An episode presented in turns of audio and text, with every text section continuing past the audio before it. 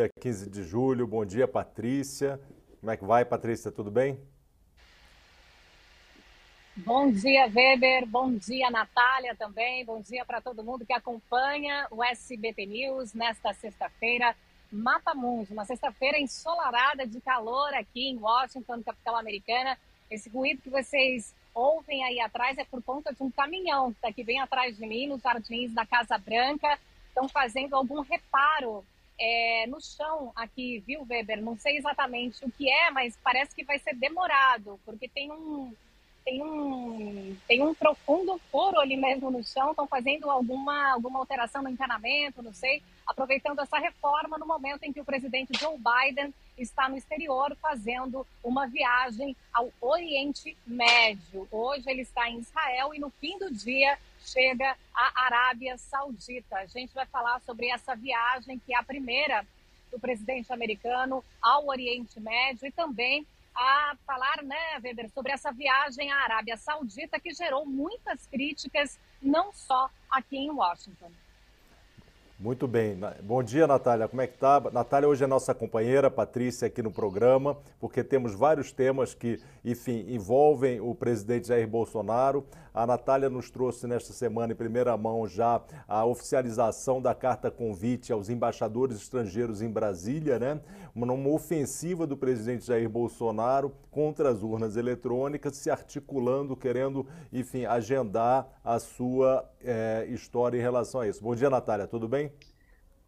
Oi, Weber, bom dia, Patrícia, bom dia para todo mundo que acompanha o Mapa Mundi. Pois então, é, o presidente Jair Bolsonaro quer começar a próxima semana, na segunda-feira, com um telefonema para o presidente da Ucrânia, Volodymyr Zelensky, e também esse encontro com os embaixadores estrangeiros para falar de assunto polêmico, justamente a questão das urnas. Ele foi indicar, ele foi orientado pela diplomacia brasileira a não fazer isso, mas quer sim começar a semana com essas duas questões conversa com Zelensky e também o encontro com os embaixadores estrangeiros. Oficialmente, o Palácio do Planalto, por enquanto, não se manifestou sobre esse encontro, porque há nos bastidores um temor de que não haja adesão desses embaixadores estrangeiros para essa conversa lá no Palácio da Alvorada na segunda-feira, às quatro horas da tarde, Weber.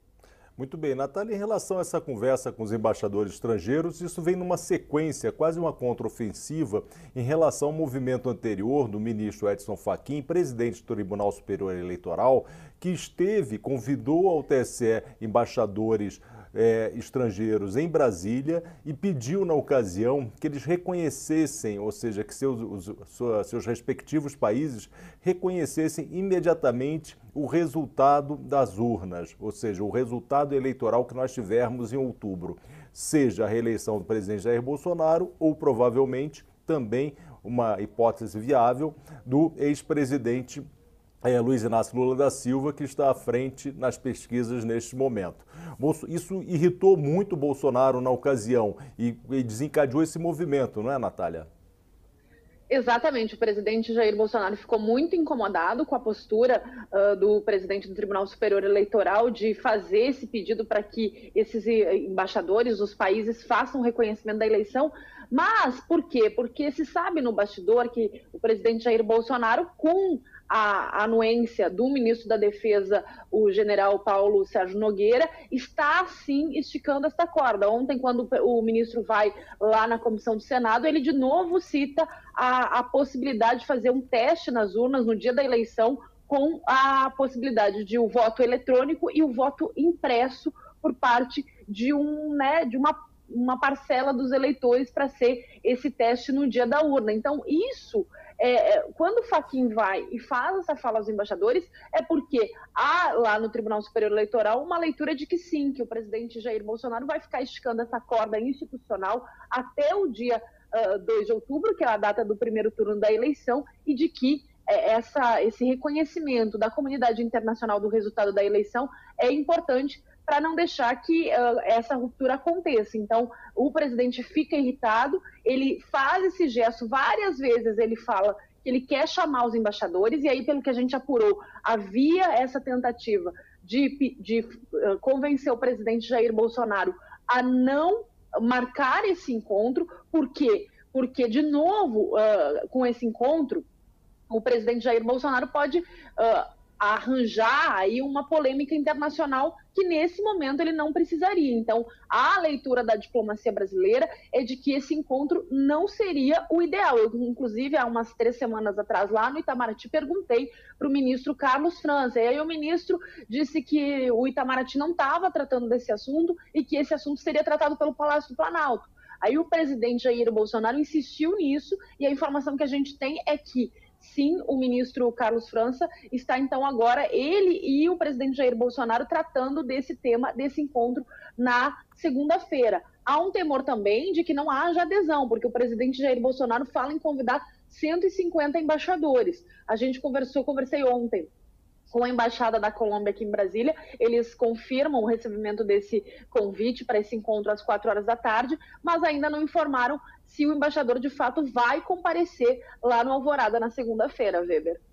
É, exatamente. Em falar em Carlos França, eu vou voltar com a Patrícia, que ele é, é, esteve, a Patrícia fez uma exclusiva com o embaixador quando ele esteve, com o nosso chanceler, né, com o nosso ministro das Relações Exteriores, quando ele esteve nos Estados Unidos, é, abordou vários temas que a gente vai desenvolver ao longo do programa, falou inclusive eleições, né, eleições no Brasil, a Patrícia tem informações sobre esse monitoramento que os Estados Unidos é, vão a, impor ou acompanhar o processo eleitoral aqui no Brasil. Em relação ao Paulo Sérgio, Natália, a proposta dele ontem, proposta assim, a sugestão que ele vem agendando, endereçando ao TSE, é, o voto impresso como teste, ele já ocorre hoje, é, só que ele ocorre no TRE, nos TREs, né? Então, e por funcionários do, do da Justiça Eleitoral. O, a variação em relação ao que se propôs, ao que ele falou, ao que já existe hoje, é esse teste em voto impresso, só que com cidadãos, com eleitores comuns nas sessões. Né? Então você teria uma variação em relação ao que há hoje, mas não seria tônica, não seria este voto impresso. Né? Então foi o, o que ocorre, assim, é, foi um pouco o tom, mas não deixou de ser ontem que nós pudemos acompanhar ali no depoimento no Senado do, do ministro da Defesa, né, um general do Exército, é, é, levando é, água para o moinho do presidente Jair Bolsonaro em seus questionamentos em relação ao urna. Mas, Patrícia, você esteve com o chanceler Carlos França, né? O que que tocou, assim, nessa conversa, ele falou qual é a preocupação, como é que ele vê a relação com os Estados Unidos neste momento, que parece que já tem uma tensão persistente. Uhum. É, eu fiz essa pergunta para o chanceler brasileiro, né? É, a minha pergunta foi a seguinte, Weber, eu perguntei se a vinda do presidente brasileiro aqui para os Estados Unidos durante a cúpula das Américas se melhorou ou alterou a relação bilateral é, entre Estados Unidos e Brasil. O chanceler me respondeu nesta entrevista, que foi concedida em Nova York, porque o Brasil preside, né, Weber, até o fim de julho, o Conselho de Segurança da ONU, e o chanceler presidiu lá nesta semana uma sessão que falava sobre as missões de paz. Então, nesta ocasião, estávamos lá também e entrevistamos o chanceler. Mas respondendo essa pergunta, ele disse que a relação Estados Unidos e Brasil sempre foi uma relação muito fluida e natural. Citou né, é, a criação das constituições dos dois países, dizendo que os dois países comungam dos mesmos valores e que, obviamente, o encontro aí dos dois presidentes, algumas semanas na Califórnia, é, foi positiva. É essa foi a resposta que ele deu em relação à minha pergunta, Weber, sobre a relação bilateral, né? Se havia melhorado, se havia mudado uh, em relação a isso. Acho que a gente separou um trechinho, a gente pode ouvir. O engajamento diplomático entre Brasil e Estados Unidos mudou, melhorou depois da presença do presidente na cúpula das Américas? Olha, eu acho que a relação com os Estados Unidos é uma relação histórica. É, eu acho que nós comungamos dos mesmos valores. Nesse sentido, a parceria com os Estados Unidos é uma parceria natural, é uma parceria fluida. Do ponto de vista comercial, de cooperação tecnológica, também é uma, uma, uma, uma, relação que faz muito sentido. E sempre foi uma relação constante, é uma relação perene, é uma relação forte. Claro que o encontro agora do presidente Biden com o presidente Bolsonaro é, adicionou, vamos dizer assim, um ingrediente a mais, porque se tratava do encontro dos dois líderes. Foi um encontro muito positivo. Nós tivemos 10 minutos de, de, de, declarações abertas à imprensa, depois foram 15 minutos de reunião ampliada com os membros do, da delegação e depois 25 minutos de conversa privada entre os dois presidentes. Eu penso que isso mostra justamente a fortaleza desse relacionamento. É, Patrícia, grande curiosidade em relação ao teor da conversa privada, né? Porque sempre, ah, ah, sempre muito, a gente fica imaginando vários cenários. E alguma, algum bastidor em relação a isso, do que possa ter sido tratado? Sobre os bastidores dessa conversa que aconteceu depois, né, em privado entre os dois presidentes, o que a, da parte do governo brasileiro é a informação é que o encontro foi muito bom e muito positivo. Poucos dias depois é, da, da cúpula e da bilateral entre Brasil e Estados Unidos, um colega jornalista daqui de Washington que escreve para a agência Bloomberg é, soltou uma notícia que, segundo ele, fontes é, ligadas à Casa Branca, é, mas isso foi uma informação da agência agência Bloomberg destacaram o encontro como ruim, como não positivo, citando aí novamente a fonte da agência Bloomberg desse jornalista. Né? Do lado do governo brasileiro, essa, essa reunião foi muito positiva e de forma alguma foi assim. Muito bem. Ele falou também sobre isso, a gente vai trazer a Natália, porque a gente vai tratar um pouco da questão ucraniana-russa. Mas ele falou também da compra de diesel, enfim, que é um gargalo é, que o governo brasileiro está sofrendo direto da Rússia, né? Isso, exato. Eu questionei né, sobre é, como, foi, como foram as bilaterais é, com os pares de Rússia é, e Estados Unidos na, na cúpula a nível ministerial que aconteceu na semana passada em Bali, na Indonésia. O chanceler se reuniu com Anthony Blinken e também com Sergei Lavrov. Primeiro eu perguntei se isso criou uma saia justa né, é, é, com os americanos por conta da bilateral com Lavrov. Ele disse que não, que de forma alguma, que não faria sentido ir, ir para uma cúpula se não fosse para fazer encontros, que a diplomacia serve para isso, que ele acredita na, na diplomacia. Em relação à compra do diesel, ele afirmou que é interesse do governo resolver o problema não só da falta é, do produto, mas também do aumento dos preços né, no Brasil. É, a gente também tem um trechinho e vocês podem ouvir agora.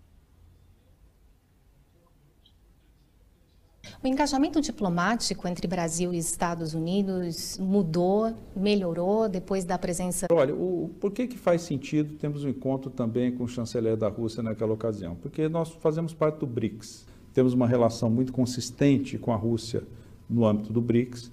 A Rússia é um grande exportador de fertilizante para o Brasil. Tratamos também sobre fornecimento de diesel ao mercado brasileiro. A Rússia, você sabe, é um fornecedor importante de gás e petróleo para a Europa de modo que é um ator, é um ator que tem um peso específico. É, recentemente, o presidente Bolsonaro esteve num, num, encontro com o presidente Putin em Moscou, como você sabe, no mês de fevereiro. Essa visita havia sido uma visita muito planejada, porque nós temos também um grande leque de temas a tratar com a Rússia, né? não apenas na parte comercial, na parte de articulação política junto do BRICS, não é? E, e eu vejo isso com naturalidade, porque o Brasil justamente é um ator que tem que ter relações eh, diplomáticas e relações intensas de, de intercâmbio com todos os países do mundo. Muito bem, Patrícia, eu vou chamar a Natália, porque em relação à Rússia, é, o presidente deu uma declaração é, que soou com, é, promoveu grande curiosidade aqui entre nós, que ele disse que teria solução para o conflito russo-ucraniano, enfim, que todos os analistas internacionais apostam que vai durar, né? E, Natália, e, e isso está amarrado com um provável telefonema que ele fará ao, ao líder ucraniano Zelensky, né? Exato, isso sempre nas palavras do presidente Jair Bolsonaro, porque o Itamaraty até agora não confirmou formalmente, oficialmente, essa conversa com o Zelensky na segunda-feira. E a avaliação, o presidente ele conversou com a imprensa na, nessa semana dizendo que daria a solução para a guerra. E logo depois ele fala que seria a mesma solução para a guerra uh, da Argentina contra o Reino Unido por causa da, das Malvinas, que a, o Reino Unido acaba então recuperando o, o território que ele reivindicava. Então, o presidente indica que nessa conversa vai falar sobre isso, ou seja, de que a Ucrânia teria que fazer um gesto de deixar a Rússia com o seu território, com o território que ela quer avançar, porque tem a discussão né, daquele território uh, da Crimeia, que a Ucrânia diz que quer recuperar E então, assim, a gente tem o trecho que o presidente fala sobre isso, a fala do presidente sobre então o que, que ele vai indicar nessa conversa por telefone com o presidente da, da Ucrânia, Volodymyr Zelensky. Vamos ouvir. Quanto ao Zelensky, sim, eu não sei quando, quando é, esses dias quer conversar comigo, vou conversar bastante com ele. É, é uma liderança, é o país dele que está com esse conflito lá. E vou dar a minha opinião para ele, o que, que, que, que eu acho, né? E agora a solução do caso, eu sei como seria solucionada, mas não vou falar para ninguém.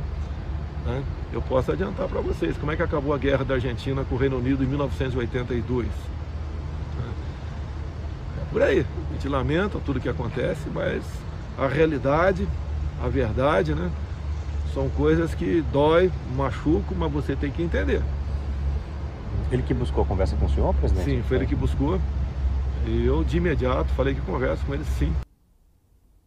Bom, Natália, vamos ver se teremos essa conversa de fato, se o governo ucraniano é, manterá a, a, esse telefonema na agenda, porque o que o presidente Bolsonaro está sugerindo é que a, a Ucrânia simplesmente é, capitule diante dos russos, que foi o que a Argentina fez, que foi, foi derrotada, perdeu a pretensão territorial e a Rússia ocupa não só a Crimeia, mas uma parte lá da, da fronteira a, é, leste, ali, o oeste da Rússia e leste da Ucrânia, né, que é toda a região do Donbass, já está ocupando ali. Então, se ele propuser isso aos Zelensky, se tiver esse telefonema, eu não sei se será bem recebido, né, porque é, é levantar a bandeira branca e aceitar que os russos agora é, vão ficar permanecer por lá. É claro que o presidente faz uma análise realista da situação.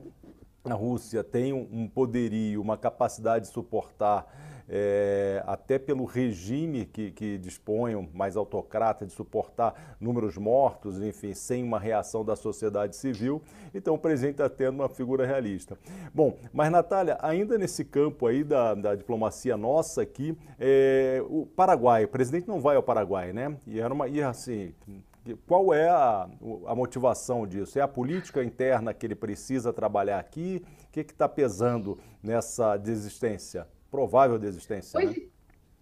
Pois é, sempre a gente tem que dizer esse provável, porque vocês vão lembrar, tanto você, Weber, quanto a Patrícia, vão lembrar que na Cúpula das Américas, quantos dias a gente ficou falando que o presidente não iria, e aí na última hora ele, ele, ele decide ir. Então, assim, sempre tem que dizer provável, porque a fala dele de ontem é uma fala dizendo assim, ah, eu acho que eu não vou, porque uh, tenho outros compromissos, mas assim, nesse momento eu não vou, mas ainda vou decidir. Ou seja, o Itamaraty, tanto é que quando eu questionei o Itamaraty ontem, eles não responderam oficialmente se o presidente não vai. Por quê? Porque tem toda essa mudança da geopolítica na América do Sul, em que os uh, nomes, né, os presidenciáveis ligados a um outro campo ideológico, que é o campo da esquerda, estão predominando essa, essa cúpula do Mercosul. Então, há também, sim, uma preocupação do presidente. Por que, que eu vou lá deixar de fazer uh, né, a minha agenda aqui no Brasil a menos de 80 dias da eleição, se eu sei que eu vou dialogar com quem uh, com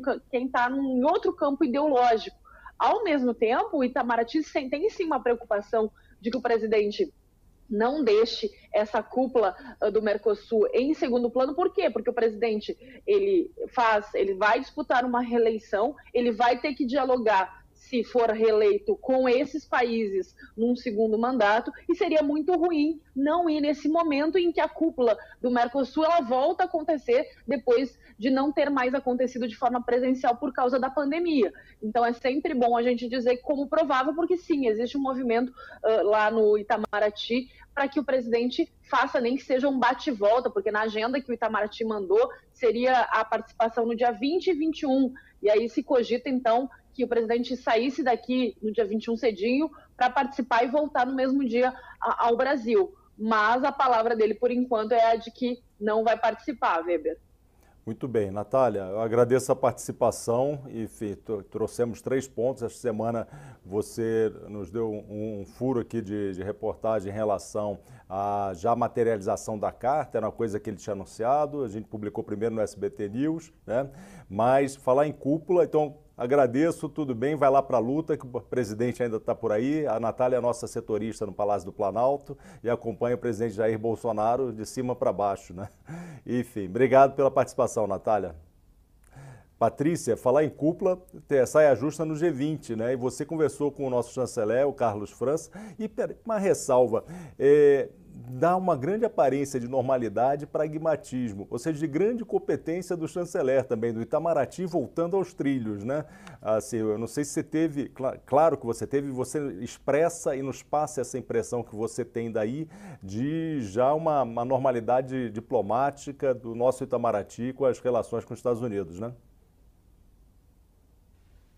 Exato, exato. É como você disse, nos trilhos, né? E como a diplomacia deve ser, ou, e também para que serve a diplomacia, né? O que disse o chanceler é bem verdade, que a diplomacia para isso e que é, não, realmente não faria sentido, aí já é uma interpretação minha, né? Um comparecimento a uma cúpula se não houver é, bilaterais. Então, é, por isso foi a minha, por isso a razão da minha pergunta, né? Porque a, a posição aqui dos Estados Unidos da Casa Branca é que o secretário de Estado Anthony Blinken não se reuniria com o par russo, que realmente aconteceu, essa bilateral não aconteceu. É, outros representantes de países europeus também não se reuniram com o russo, né? E o Brasil faz parte de uma lista mais restrita de países, né, que realmente se encontraram e conversaram aí com, com o lado russo. A gente tem a sonora. Ah, vamos ouvir. O, o G20, ele focou em dois pilares claros: fortalecimento do multilateralismo de um lado, uhum. segurança alimentar e energética de outro. Né? Todos os países enviaram seus chanceleres. Acho que a chanceler britânica, por conta da caída do premier Boris Johnson, ela precisou voltar antes do tempo, ela não participou das reuniões, mas houve um debate muito aberto, muito franco, né? É, onde com muita clareza cada lado expôs a sua, a sua opinião. Houve uma, um grande número de reuniões bilaterais, é, de modo que é, esse fórum serve justamente para isso, para que a diplomacia funcione, para que nós podemos pegar, possamos pegar opiniões divergentes e criar um espaço de convergência. É para isso que serve a diplomacia. Para isso nós nos é, exatamente. É uma, enfim, parece afirmar o óbvio, mas é uma coisa é importante que se afirme, né? A diplomacia como esse instrumento. Patrícia, você tinha mencionado esses encontros, falou no Blink, o, o Biden começa agora, você começou no início do programa, esse périplo, essa viagem uhum. a Israel e a Arábia Saudita. Mas assim, para quem está nos assistindo, tem uma grande controvérsia que parece uma besteira, que é sobre o aperto de mão. E o Biden, havia um script para que o Biden evitasse apertos de mão para não ser flagrado ou registrado apertando a mão do, do do, da liderança máxima da Arábia Saudita, né, que ele já considerou um par e disse que ia banir. Mas assim, a questão financeira nos Estados Unidos, alta de combustíveis, enfim, está fazendo ele fazer essa viagem, virar, percorrer meio mundo para ir até a Arábia Saudita, né? É, exato. A guerra Irã, é, Ucrânia-Rússia fez, obrigou o mundo a remodelar, né, Weber, a, a questão econômica e a busca pelo petróleo. É, foi notícia em todo o mundo, o índice recorde de inflação aqui nos Estados Unidos, em muitos países no mundo não é diferente, né, a alta é puxada por alimentos e também por combustíveis, é, então o governo americano obviamente sai em busca de uma solução. O Brasil conversou, né, com os russos é, para resolver a questão do diesel. E agora o presidente americano vai aí ao Oriente Médio fazer esta viagem que primeiro foi a Israel e hoje, no fim do dia, ele chega a Jeddah, na, na Arábia Saudita. Aí eu acho que vale uma reflexão, né, Weber, para a gente é, colocar em pauta sempre bom a gente abrir alguns questionamentos entre nós jornalistas e também enquanto sociedade, até que ponto as convicções morais, né, elas, elas permanecem é, quando há uma crise em grande escala econômica, né? A gente sabe que é, o jornalista Kamal Khashoggi, morto em 2018, segundo a própria inteligência americana, o príncipe é, é, saudita Mohammed bin Salman, né, teria participação, seria um mandante é, do assassinato do jornalista é, Khashoggi e também tem a questão do Iêmen, né, um, um, uma guerra que que se estende aí por anos, né, centenas de milhares de civis do Iêmen que são mortos, né, a cada dia é, por conta de uma guerra que é patrocinada pela monarquia saudita, né. Biden disse muito claramente que o objetivo é encontrar soluções para o que acontece aqui nos Estados Unidos. Hoje o presidente americano é, ele está em território palestino. É, Weber ontem ele esteve, é, passou o dia em território israelense. Hoje ele cruzou a fronteira, foi para Bethlehem, onde ele visitou a Igreja da Natividade, encontrou com Mahmoud Abbas, o presidente da Autoridade Palestina. Essas imagens aí que a gente está vendo foram as imagens de ontem, né, com as autoridades israelenses, e hoje Biden já se encontrou com o Abbas na Igreja da Natividade e entendo que ele tenha visto, né, a realidade do outro lado do muro. Em Bethlehem é muito visível a presença do muro que divide, né, Israel da Palestina. Não, isso é importantíssimo que a Patrícia está trazendo, uma questão em relação qual é o peso da moral dos princípios nas relações exteriores, nas relações internacionais. O Biden, que é democrata, que assumiu uma postura crítica pelo assassinato do jornalista, que era correspondente do Washington Post, né, e causou uma grande comoção mundo afora. Ele foi, segundo a inteligência americana, como mencionou a Patrícia, esquartejado, né, e amando do Mohammed bin Salman, que é esse personagem, essa liderança saudita com quem o Biden agora vai se encontrar. Em relação ao shake hands, lá o aperto de mãos, assim, a, todo o aparato staff do, do, do Biden, é, a pretexto de protegê-lo da Covid, queria que ele fizesse uma, uma aproximação é, à distância, ou seja, mantivesse a distância dessas principais lideranças. Mas Biden desembarcou em Israel, começou a apertar a mão de todo mundo e agora eles não sabem como é, ele evitará o mesmo contato e é da personalidade dele com Mohammed bin Salman, alguém que ele tinha declarado, olha, é um párea, este país é um párea. Mas a, Arábia Saudita, em cima de uma, uma infinidade de hectolitros cúbicos de, de petróleo, é, isso falou mais alto, como a Patrícia dito, onde na balança a questão moral ela pesa menos do que o realismo que está se exigindo agora. Outro ponto que a Patrícia mencionou em Patrícia, se a gente puder desenvolver, você falou, ele foi a Israel, mas foi Israel e Arábia. E tem uma agenda que une Israel, Arábia e Estados Unidos, que é a contenção do Irã. E que coloca, você embora tenha falado do encontro com a, autoridade palestina, mas coloca em segundo plano, e não se sabe por quanto tempo, a questão do conflito árabe-israelense, palestino-israelense, né? Ou seja, eles vão priorizar a contenção do Irã e acho que a questão dos palestinos não se resolverá tão cedo, né, Patrícia? Como não se resolve há meio século, né, Weber? É, Exato. Essa questão aí já tem mais de, é, já tem mais de 50 anos.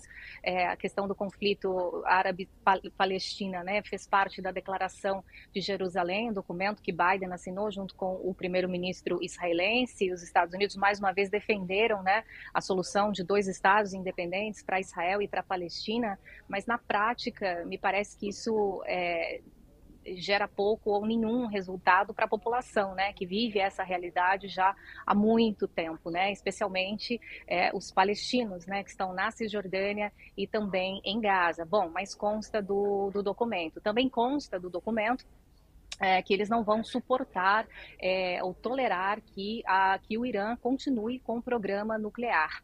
É, e antes da assinatura desse documento, se não estou enganada, foi antes, eles fizeram um discurso, tanto Biden quanto é, o primeiro-ministro de Israel, e o israelense foi bem enfático ao dizer diretamente ao presidente americano que somente palavras não vão parar é, os iranianos para que eles continuem enriquecendo urânio é, de forma proibida, né? A gente sabe que o enriquecimento de urânio a níveis muito elevados, é, isso pode ter como, como objetivo, né, a criação é, de uma bomba atômica. E esse é o grande medo do mundo, né?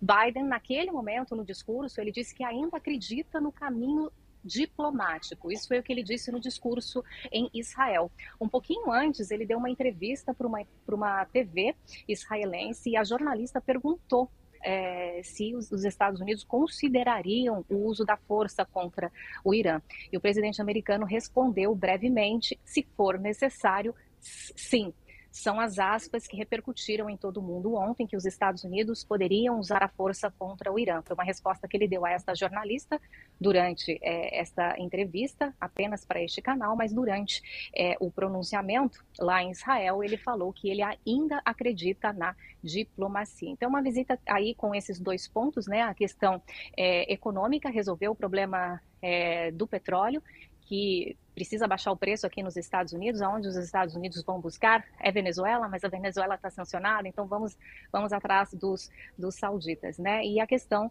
da segurança, barrar o Irã, por isso ele foi conversar também é, com os sauditas, que são um aliado aí no, no Oriente Médio contra o Irã. Bom, o, há um peso interno também da política interna, se os Estados Unidos se aproximam daquelas eleições intermediárias, né? E o Biden está com um índice de popularidade baixíssimo, né? É, comprometendo não só a maioria, enfim, ou pelo menos as bancadas democratas nas duas casas, como eventual reeleição de um democrata à Casa Branca, né? É, como é que está isso? Como é que isso tem motivado, impulsionado esse gesto de Arábia Saudita, de se aproximar de Israel, re reaproximar com força é, renovada de uhum. Israel? Como é que está isso? É, muitos questionaram, alguns questionários aqui em Washington, no momento dessa visita, né, especialmente é, é, no momento em que saiu o índice recorde de inflação. Ele pousou lá em Israel e saiu o dado de 9,1% né, de inflação, maior índice em quatro décadas aqui nos Estados Unidos. Então, jornais aqui dos Estados Unidos acabaram é, publicando matérias nesse sentido, se seria um bom momento, especificamente também citando aí a popularidade em queda é, do, do, do, presidente americano. Como você disse, é, Weber, esse ano tem eleições legislativas, o equilíbrio de forças né, no Congresso, tanto na Câmara quanto no Senado, isso vai mudar. Então, a maioria que eles têm hoje na Câmara, a pequena maioria, isso pode ainda ser revertida é, e é está ainda muito no começo né, do, do, da administração, um ano e meio, então ainda tem aí um longo caminho pela frente. Ele que já disse que tem intenção sim de concorrer à reeleição se a saúde assim permitir. Então ele diz que tem interesse a concorrer à reeleição, apesar é, de todos os problemas internos que enfrenta neste momento, econômicos e também em relação à popularidade aí, como você bem citou. Muito bem. Agora, o, essa movimentação do Biden, toda essa crise de prestígio e popularidade que ele sofre nos Estados Unidos, parece que há uma epidemia também nos países centrais, mundo afora. O Boris Johnson caiu, né? estamos em pleno é, discussão, vão se realizar três séries de debates é, hoje, amanhã e na segunda-feira, entre candidatos que bem venham a pleiteiam a substituição do Boris Johnson, né? E na Itália o Draghi está, enfim, está numa sinuca de bico, tá para subiu no telhado. Esse é o Boris Johnson, né? E na Itália, o Mário Draghi, que foi presidente do Banco Central Europeu, é uma liderança importante e, com muito prestígio internacional. Foi também uma das autoridades europeias que se, elas, é, que se coordenaram para se opor à, à, Rússia e implementar as sanções. É, é um personagem de, de, um de calibre, de, assim, na, na, é o Mário Draghi aí. Aí, se não, esse é Matarelas, é o lá na Itália seria o primeiro-ministro o presidente. O Draghi é o primeiro-ministro, quem toca, põe a mão na massa, quem toca de fato o governo. Né? Ele apresentou a sua renúncia, o presidente ainda não aceitou. Ele apresentou a renúncia porque a Itália tem um esquema de uma coalizão de partidos e qualquer variação, alguém que saia, fica tudo muito complicado, você não consegue aprovar as coisas, né? Mas, e, e o medo lá é que é, com a se ele se mantiver, não tiver a sustentação, a maioria no parlamento, a convocação de novas eleições. E é um partido de extrema-direita que vem correndo por fora, além dos que já estão ali e que fazem parte da coalizão né, com o Movimento Cinco Estrelas. Né?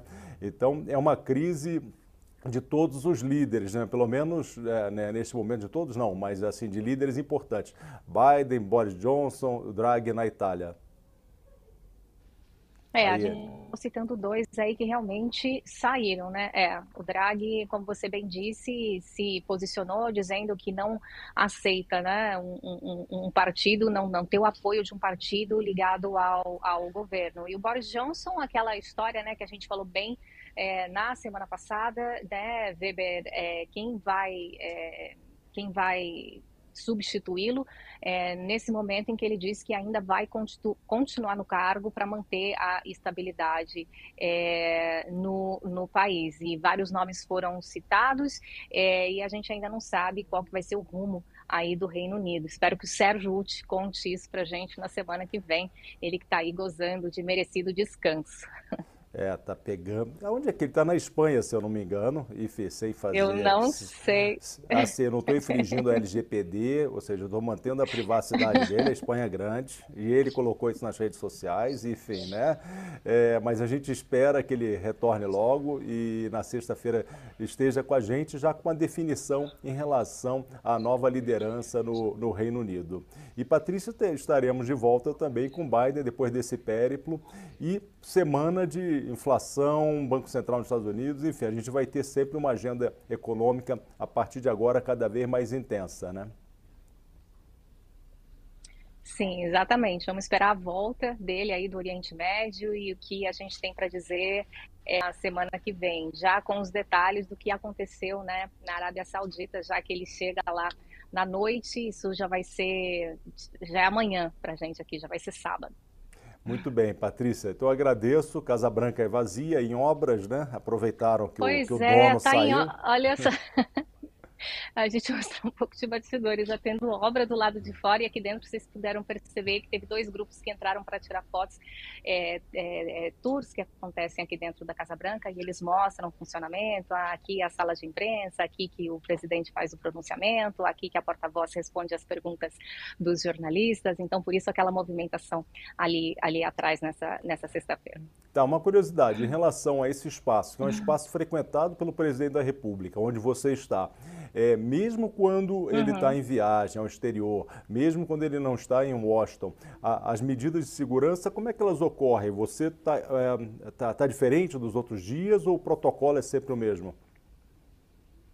Não, o protocolo é sempre o mesmo. O presidente ele vem até aqui em situação apenas neste local aqui, naquele pódio, apenas em situação específica de coletivas de imprensa. Hum. O presidente Biden ele não dá coletivas de imprensa aqui nesse lugar. Ele nunca deu uma coletiva de imprensa ali naquele pódio. É bom lembrar que ele tomou posse durante o auge da pandemia, né? Então aqui virou a rotina, como em todo mundo, mudou bastante. Então as coletivas aconteciam é, naquele momento em outros locais aqui da Casa Branca com mais espaço. E essa rotina acabou se mantendo. Uhum. É, ele dá menos coletivas do que os presidentes anteriores, uhum. né? Coletivas mesmo, assim, marcadas, eu acredito que foram três no máximo. É, quem usa, quem tem utilizado aqui é, o pódio nessa administração é sempre o, a porta-voz da Casa Branca, né? Foram duas mulheres, a Gente Sack, que saiu há pouco tempo, e agora a atual. Quando a gente tem, citando de memória, quando a gente tem já o Trump vinha com tem um púlpito semelhante a esse, não é neste lugar especificamente, é em outro, outro espaço da Casa Branca, então. É esse, não, é em, é em esse lugar. O Trump ah, usava esse, esse lugar. Púlpito, ah, o Trump, o Barack sim. Obama ah, usava sim. também. Ah, sim. Sim, Sim, todos os presidentes davam coletivas aqui.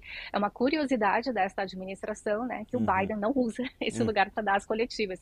Ele usa outros lugares da Casa Branca, mas todos os presidentes, desde o começo, uhum. sempre utilizaram esse lugar aqui. Ah, que legal. Muito bem. Tá ótimo, Patrícia, enfim, eu não, não tinha isso na memória. Realmente, assim, eu lembro do Biden em outros espaços que esse tem um fundo azul, né?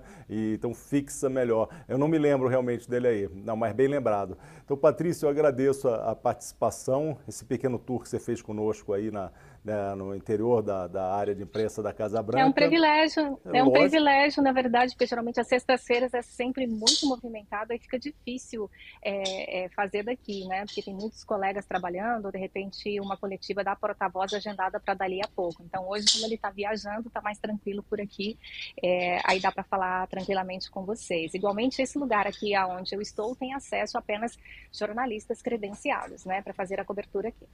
Muito bem, Patrícia. Então até a próxima sexta e vamos esperar o nosso amigo voltar e que você se cuide aí.